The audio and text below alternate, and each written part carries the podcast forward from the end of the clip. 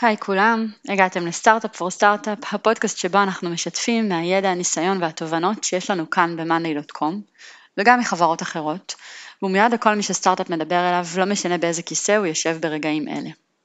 שנייה לפני שנתחיל, שמחה לספר לכם שכנס Unplugged נוסף יוצא לדרך, והפעם Unplugged Sales. לאורך הסשנים השונים נתמקד בשאלה כיצד בונים מערך וארגון מכירות בחברה שצומחת בקצב מסחרר. הכנס יתרחש אונליין ב-26 לאוגוסט. לפרטים נוספים והרשמה אתם מוזמנים לאתר שלנו startupforstartup.com. תהנו. Startup for startup for startup.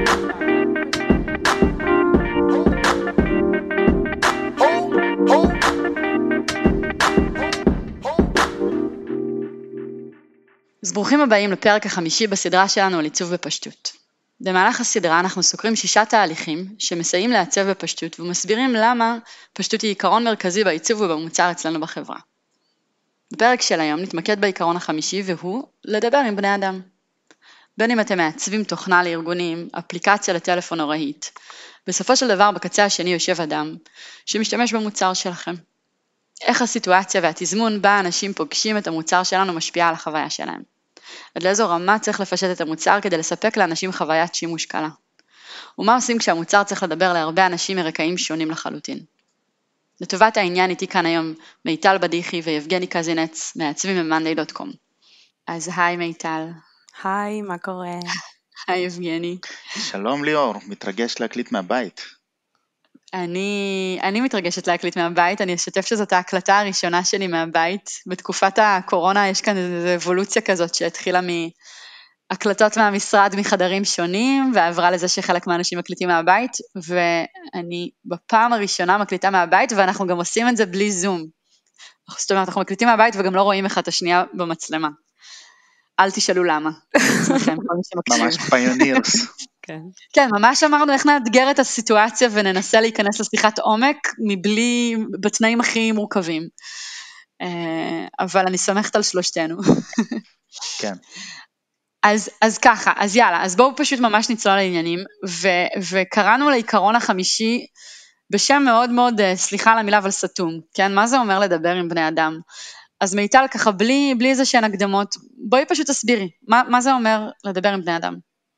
ולמה זה עיקרון שקשור לעיצוב בפשטות. אוקיי, okay, אז uh, ב-Monday למשל אנחנו יודעים ש-70% מהיוזרים שלנו הם בכלל לא יוזרים שהם טקים, שהם בכלל טכניים, שמבינים במחשבים.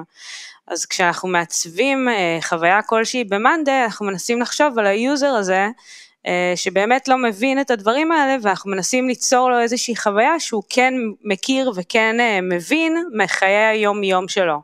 אם זה באיך שאנחנו משתמשים בפאטרנים ידועים של אה, UX או UI או איך שאנחנו מתבטאים וכותבים ל user את הדברים. מבחינתי בעצם לדבר עם לבני אדם זה, זה בניית מוצר. הבעיה היא שכשאנחנו בונים מוצר אז יש המון דברים שנופלים לנו בתהליכים האלה, שזה יכול להיות אמ, טכנולוגיה, או זה יכול להיות זמן פיתוח, או אנשים שעובדים איתנו. ובסוף הרבה פעמים המוצרים שאנחנו בונים, אנחנו שוכחים אה, למי אנחנו בונים את זה, מה אנחנו בונים, ומה הדרך הטובה והנוחה לבן אדם יהיה להשתמש במוצר. אמ, ואני אתן דוגמה הכי פשוטה לזה, של טלפון חוגה שהיה פעם. אתם זוכרים אותו? כזה עם אה, עיגול כזה שמסובבים בשביל חייג? כן, כן בטח. אז תחשבו על הטלפון הזה, כאילו כמה זה לא אינטואיטיבי, אה, כאילו היום אני יודע שעשו על זה מחקר והביאו למילניאלס, אנשים שלא הכירו את הטכנולוגיה הזאת, לחייג. ואף אחד לא, לא, מהם לא הבין שצריך לסובב את החוגה הזאת בשביל חייג. עכשיו, למה זה היה ככה? כי הטכנולוגיה אז לא אפשרה אופציה לעשות כפתור, כדי שהוא יגיד איזה מספר זה. אז מה שעשו, הם ספרו קליקים בחוגה הזאת, כשהוא חזרה, אז הם ידעו איזה מספר בן אדם בחר, והטכנולוגיה הכתיבה את המוצר. בסופו של דבר. והוא לא היה אינטואיטיבי לאנשים של השימוש, ואז הם לא כולם הבינו, ועד היום, נגיד אנשים חדשים לא מבינים איך להשתמש בו. למרות שהיום הטלפונים הם כבר הכל עם טאץ' ולחיצות, שזה הדבר הכי אינטואיטיבי של לעשות. רק אה, להתחבר לזה, אני חושבת שמה שאתה אומר על אייפונים ועל אה, טכנולוגיות היום, אנחנו יודעים את זה גם כי אנחנו, כשנותנים לילד בן בין שנה, בין שנתיים, בגיל מאוד מאוד מאוד מוקדם, הם כבר יודעים בדיוק איך לתפעל את הדבר הזה, אה, את הטאץ'. לחלוטין. אז כאילו, זה, מבחינתי לעשות, לדבר לבני אדם זה לייצר את המוצר הכי אינטואיטיבי וטבעי לבן אדם לשימוש, שהוא יבין בלי הסברים איך עובדים עם זה. כן, אני חושבת שיש פה עוד נקודה חשובה שעולה ממה ששניכם אומרים, שבעצם הרי ביום יום בתוך החברה אנחנו מדברים על יוזרים, נכון? אנחנו אפילו לא מדברים על לקוחות, לקוחות זה כזה העולם של המכירות והשירות, ובתוך המוצר אנחנו נקרא להם יוזרים, וכשאומרים יוזרים מאוד קל לשכוח, אמ, באמת כמו שאמרת מיטל, שיש, גם שיש שם שוני ושיש שם איזשהו גיוון ורקעים שונים ומטרות שונות, וגם באמת שמדובר בבני אדם. עכשיו, אה, עוד פרדיגמה שככה אה, יושבת בבסיס כל השיחה הזאת, היא, היא איזושהי אמירה שיש לנו ב-Monday, אבל בכלל בעולם, בעולם המוצר אני חושבת ש, שהמטרה היא ש, שהמוצר יתאים את עצמו למשתמש ולא ההפך.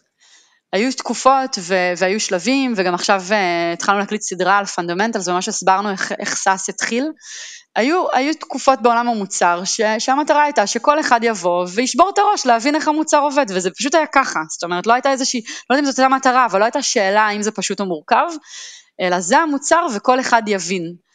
והיום מאוד מאוד ברור שזה עובד הפוך, נכון?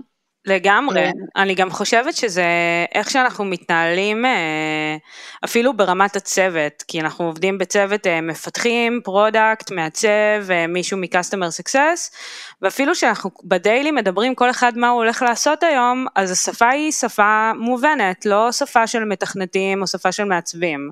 אפילו איך שאנחנו מתארים את המשימות שלנו ב board, הם בשפה שכל מי שנכנס לאותו board יכול להבין מה, מה המשימה שכל אחד עובד עליה. כן, board זה בעצם הכלי בתוך Monday שבתוכו אתם מנהלים את המשימות, נכון? כן.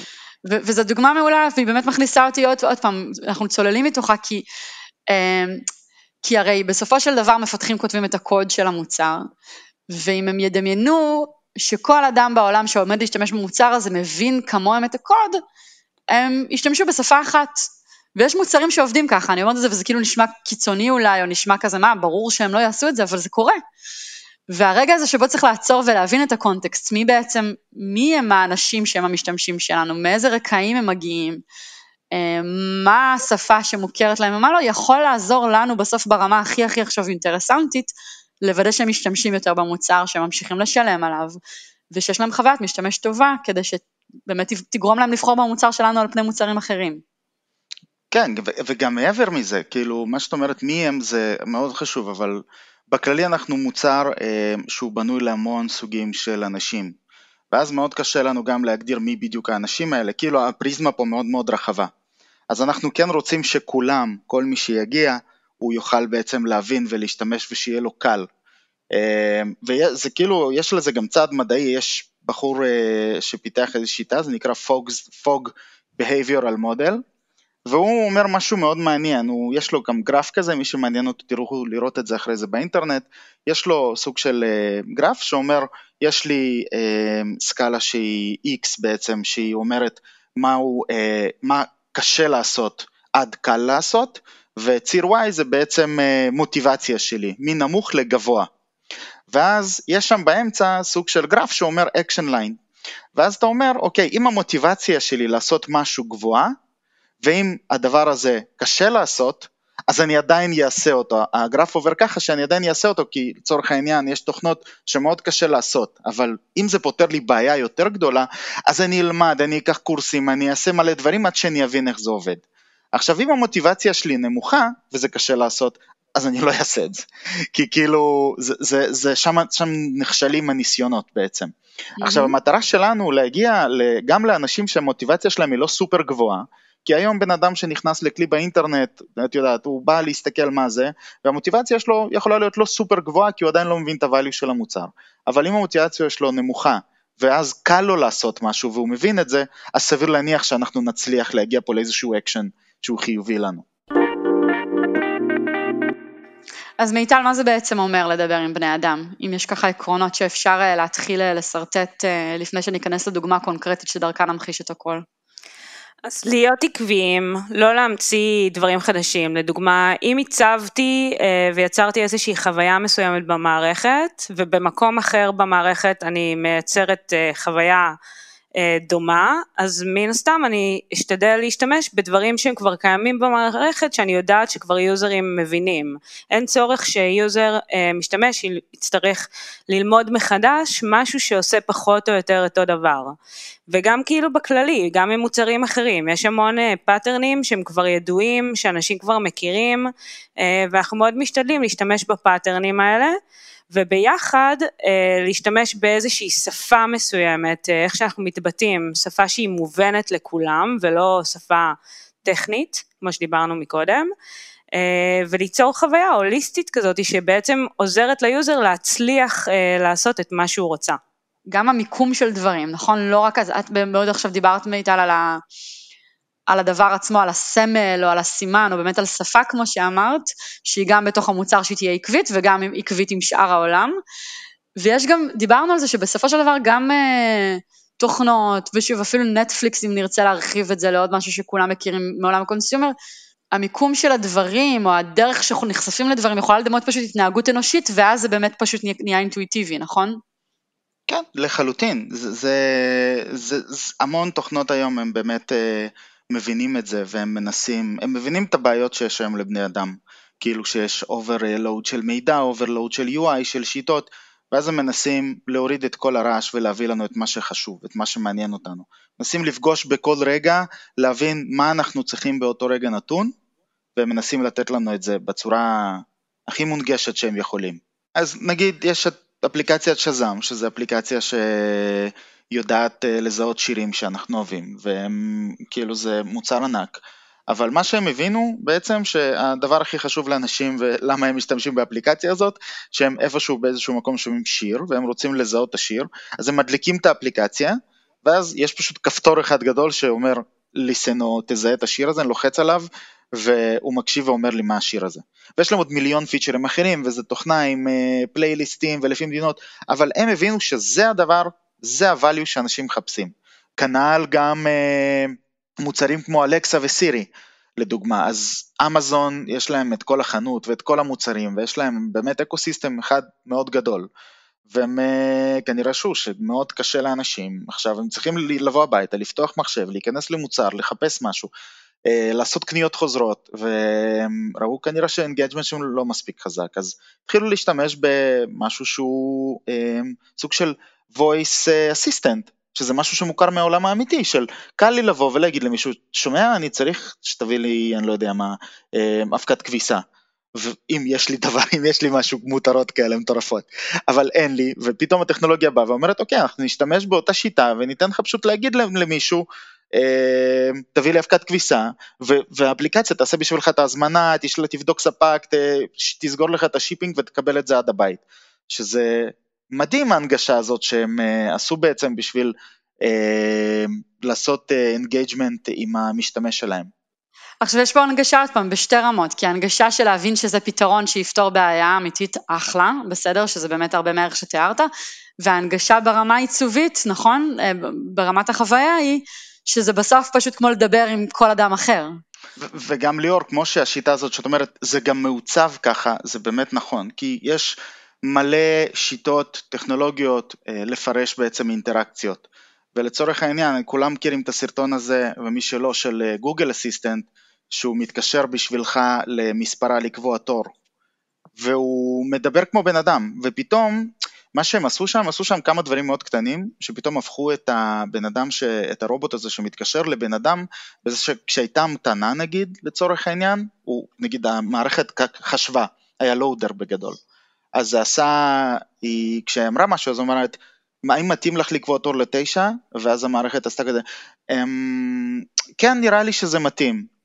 ואז כלומר את ה loading, אז... את ה loading הם תרגמו לתופעה הזאת שאנחנו עושים loading בעצמנו למידע של בדיוק, וזה לא משהו שאתה מצפה, כן, זה לא משהו שאתה כן. מצפה לקבל מתוכנה, אבל ברגע שהתוכנה קיבלה את זה, זה פשוט היה נשמע כמו בן אדם אמיתי שמדבר, וזה פשוט התפעלות לראות כמה הפרטים הקטנים האלה הם באמת, את יודעת, כמו מבחן טיורינג, גורמים לנו להתנהג טבעית ל-UI הזה. אז עכשיו ניכנס לתוך הדוגמה שבעצם מתוך המערכת שלנו, מתוך מאנדיי, שבעצם ממחישה את העיקרון. אמ, ובחרנו בדוגמה של, של פיצ'ר שנקרא אוטומציות. אז מיטל, ממש ממש בקצרה, אני אשמח שתתני שנייה רקע על מה הפיצ'ר הזה עושה, מתי פיתחנו והצבנו אותו. אוקיי, okay, אז בגדול אה, התחלנו לעבוד על הפיצ'ר הזה לפני בערך שנתיים.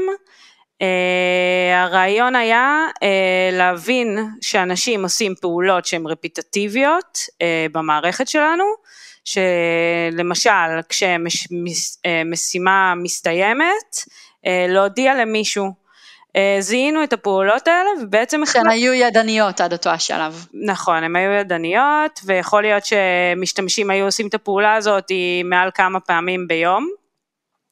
אמ, ופשוט אה, זיהינו את הדברים האלה ויצרנו איזושהי אה, חנות שנותנת את האופציות האלה בצורה אוטומטית. נותנת, מציגה כל מיני פעולות אה, רפטטיביות שזיהינו שהם עושים, ובעצם ה user רק צריך להגיד, כן, אני רוצה את זה, שזה יהיה עכשיו אוטומטית. איפה בתוך האוטומציות האלה אנחנו מיישמים את העיקרון של עיצוב עבור בני אדם והבנה שאנחנו מדברים עם בני אדם?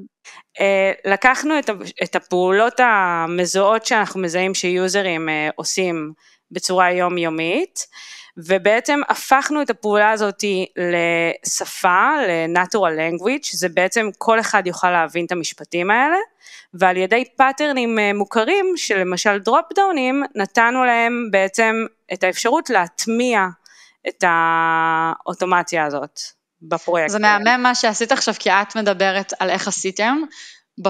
אני בצד השני משתמשת באוטומציה הזאת, והחוויה שלי היא ממש פשוטה, והיא אפילו לא עוברת דרך מילה ממה שאמרת. אז בואי רגע תתארי איך, איך הדבר הזה נראה בסוף במציאות בתוך המוצר. בסופו של דבר יש לי משפט. אה, באנגלית? אה, באנגלית, איך שאני מדברת ביום יום, when status change to done, notify me.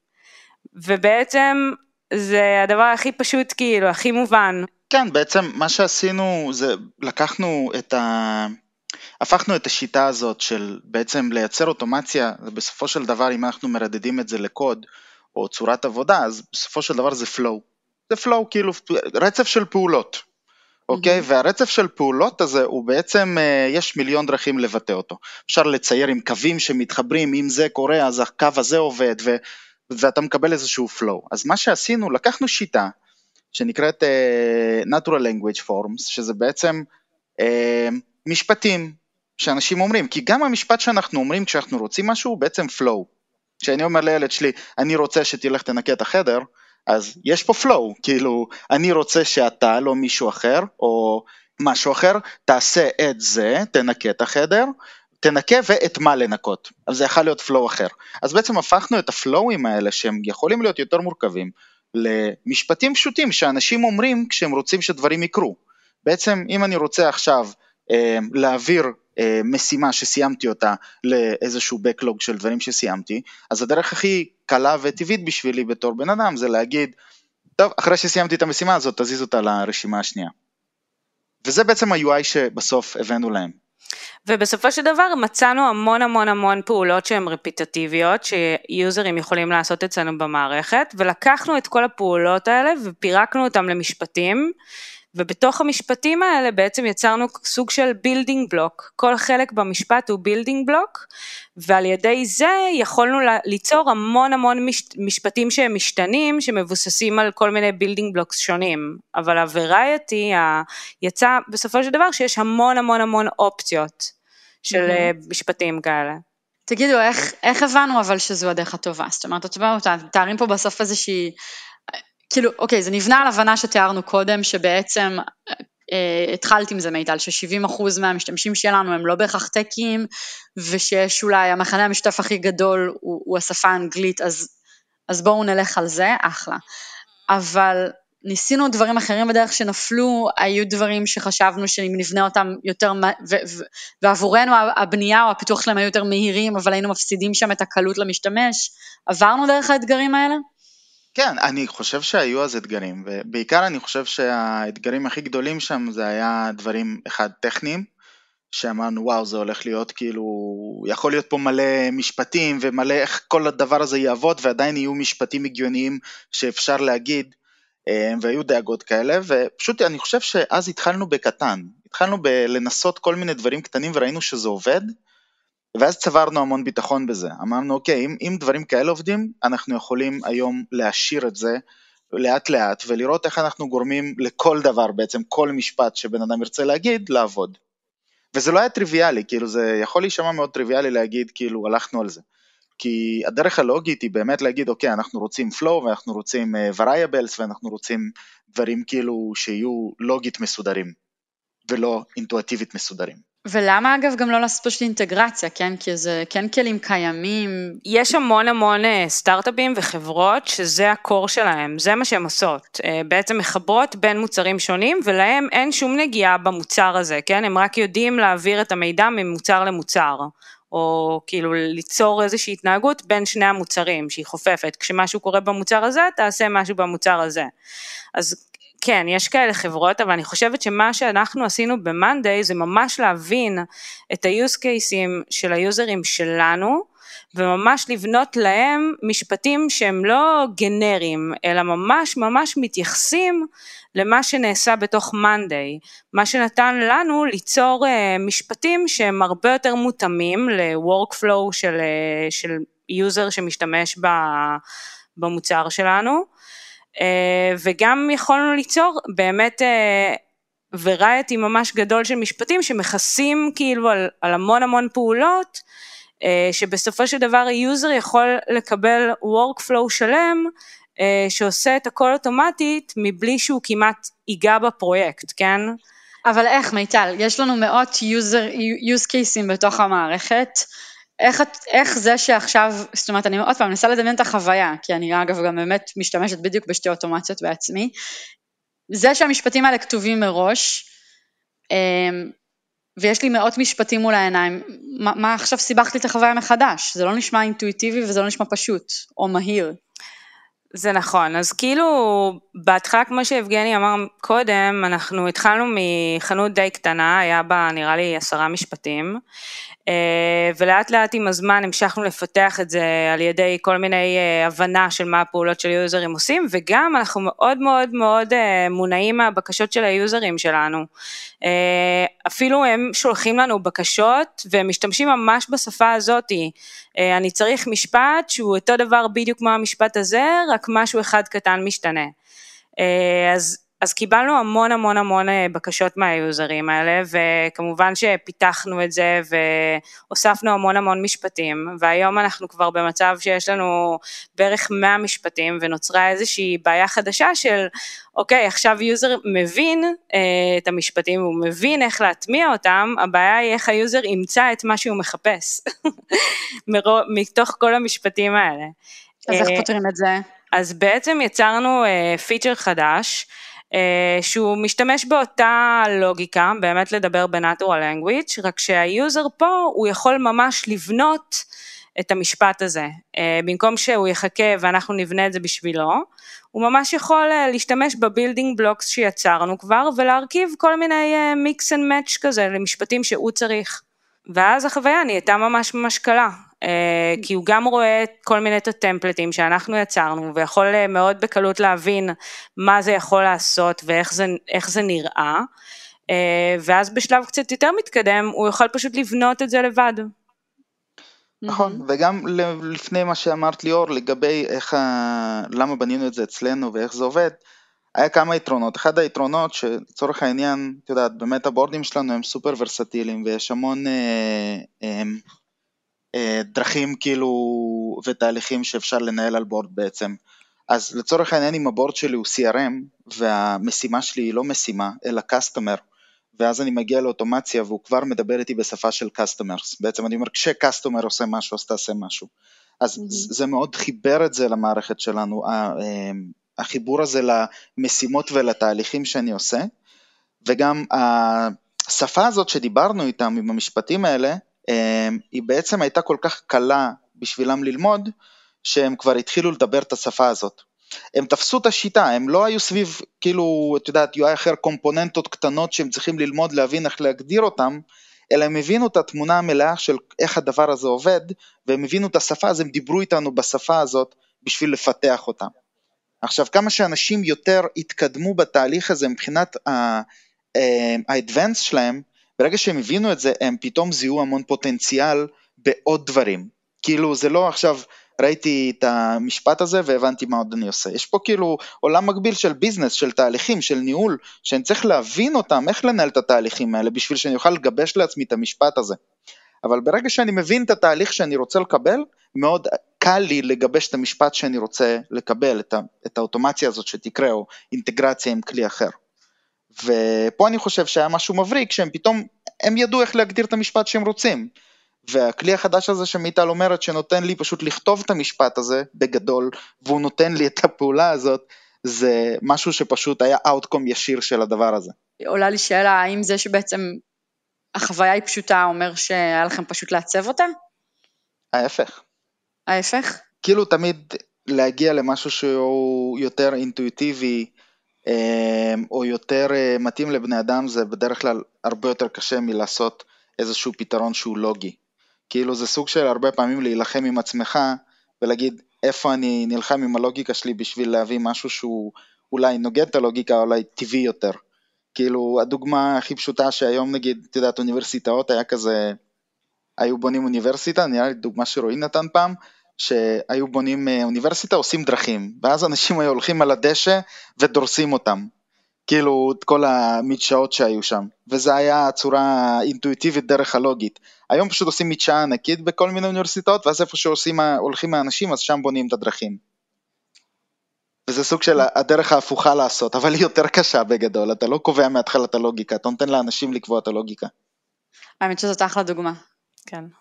תופסת בדיוק את מה שאמרתי קודם על מוצר, של האם אתה מצפה שבן אדם יתאים את עצמו למוצר שלך, או שהמוצר יבין מראש ויתאים את עצמו תוך כדי תנועה לצרכים של בן אדם. טוב. מי אמור להתגמש פה, השביל או, ה... או האדם שהולך על השביל? ו... ואגב, ובאמת השאלה המעניינת היא, מה יותר קל לשנות? ואני חושבת שמה ש... שעומד בבסיס של, של מה שאתם מתארים פה, זה שיותר קל לאדם לדבר אנגלית מאשר ללמוד שפה חדשה. אה, אז עדיף שאתם תעשו את האקסטרה מייל, כמו שאתה אומר יבגני, ואתם מאחורי הקלעים תעבדו קשה בשביל שבסוף המוצר ינגש באנגלית, מאשר הכיוון ההפוך, שתגיד אוקיי, הנה כל מיני קומפוננטות, והנה קוד אפילו, אני מקצינה בכוונה, והנה השפה הלוגית ולא השפה הטבעית, עכשיו אתם תעשו את האדפטציות של המשתמשים שלנו. כן, העניין הזה הוא פשוט counter intuitive ל builders, לאנשים שבונים את הדברים האלה. אומרים אנחנו עושים, אנחנו מסתכלים מה הלוגיקה, כי זה מאוד מורכב, ואנחנו בונים את זה, בסוף נותנים לבן להשתמש והוא לא מבין. כי הוא אתה לא... אתה אומר אפילו יותר מזה, אתה, אתה אומר אפילו ל builder יכולה להיות הנחה שגויה שאומרת, אבל אפשר להבין מאיפה היא באה. אה, מה זאת אומרת, אני מנגישה לך בתור, אה, הנה, פיתחתי משהו או, או, או הצבתי משהו, מנגישה ל user את הלוגיקה, מה יותר מזה, נכון? כאילו, אתה אומר, מדהים, קח את הלוגיקה, תבין ותעבוד עם זה. כן, בדיוק. אה, אילו רק בני אדם היו לוגיים. עוד משהו שאתם חושבים שככה חשוב להבין על העיקרון הזה?